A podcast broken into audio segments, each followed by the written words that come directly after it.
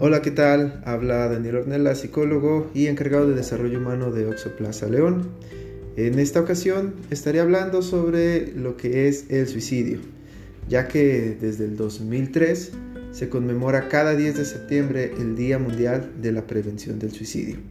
Y es importante en el marco de este día conocer aspectos relevantes del suicidio, los factores de riesgo, posibles causas, pero principalmente nuestra participación como sociedad para prevenir esta problemática.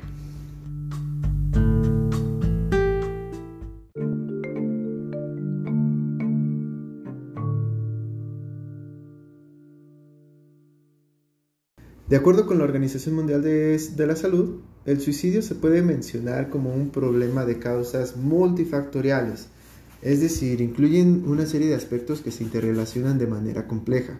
Hablamos de factores biológicos, nuestro contexto social, usos o abusos de sustancias y por supuesto factores psicológicos. En este último factor, precisamente relacionado con lo psicológico, es necesario señalar que la prevención se dirige al tratamiento de problemas mentales, adicciones y considerar los intentos previos, pero también a no estigmatizar los problemas de salud mental.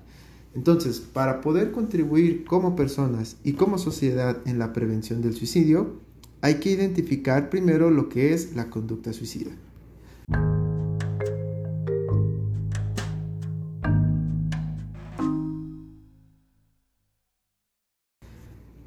La conducta suicida incluye la ideación, por ejemplo, es decir, empezar a contemplar el suicidio como opción.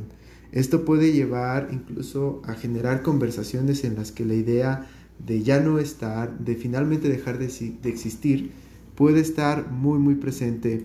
Incluso muchas personas comienzan a despedirse, a regalar objetos preciados, a suponer lo que podría pasar si ya no estuviera en este mundo. Y es importante que en esta fase apoyemos, seamos empáticos. Aquí podemos intervenir, pues podemos considerar esto como una señal de alerta, una petición de ayuda.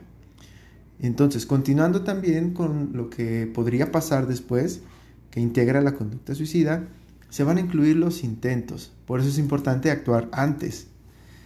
Cuando ya hay un intento, es complejo, es complicado, pero también es otra oportunidad para dar un seguimiento más puntual, apoyar, desplegar todos los recursos disponibles que tiene una persona para que no lo vuelva a considerar como una opción, ya que de no hacer algo puede llegar la etapa final de la conducta suicida, que sería pues ya el suicidio consumado.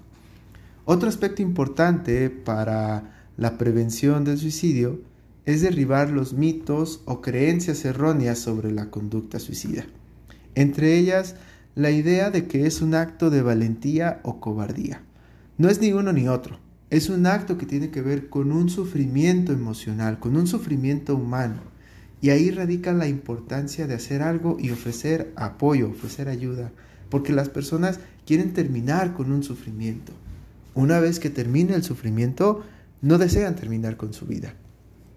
Otro mito que es necesario también hablar es que alguien que habla sobre suicidio, o más bien hablar sobre el suicidio, es incitar a hacerlo. Si hablamos sobre suicidio, si hablamos que la persona ya está comenzando a externar estas ideas, podemos encontrar y buscar otras posibilidades para encontrar soluciones a los problemas que le estén generando el sufrimiento. Recordemos también que todos los problemas se van disolviendo a través del diálogo y a través de la conversación que va encaminada a apoyar. Entonces es importante que se pueda hablar sobre eso. Otra idea u otro mito que existe muy frecuentemente es que las personas no deberían de sentirse tristes o solo es de que le echen ganas. Recordemos actuar con empatía.